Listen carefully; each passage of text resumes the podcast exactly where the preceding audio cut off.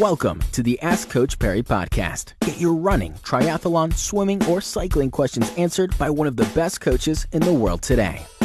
We've had a couple of questions in with regards to pacing, Lindsey. I think let's let's talk about some of the pacing with regards to to sort of what pace you should start at, uh, and it, it, varies from medal to medal. But what advice would you give to to just just anyone who's who's worried about what sort of pace they should be starting at?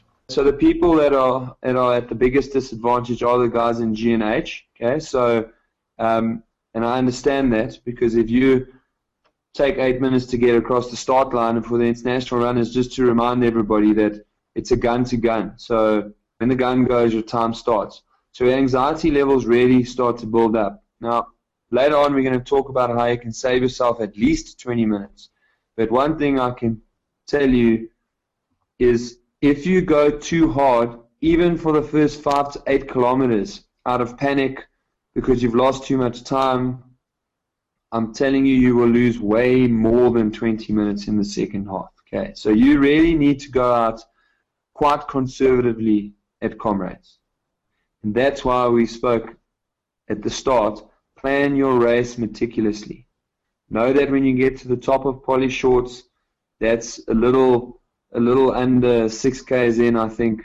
But know the landmarks, go through the route, plan it, and execute. So hold yourself back. Have a I mean, you don't want to be checking every kilometer because 89 k's of checking every kilometer, you'll you'll lose your marbles. But I would certainly, you know, if you're running silver medal, you want to be five minute a k ish, you know.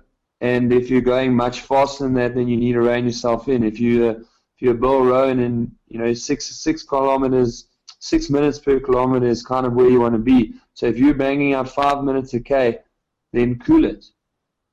Slow yourself down. Force yourself to slow down because if you don't force yourself to slow down now, then comrades will force you to slow down later. That is the, the reality of the story. So the order of the day is conservative pacing. What a lot of people also don't realize is that the first 30 or so, closer to 40 k's of comrades are, are really not easy. There's no major mountains to get over, but it's not easy. There's lots of really long, slow, poisonous drags. So you may find yourself falling just a little bit off your desired pace, but it's okay because there's plenty of opportunity coming up uh, later in the race, and we are going to go over the course shortly. So I think I'll leave that one there.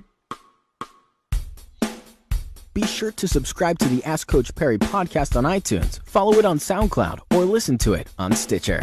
Follow us on Twitter at Ask Coach Parry.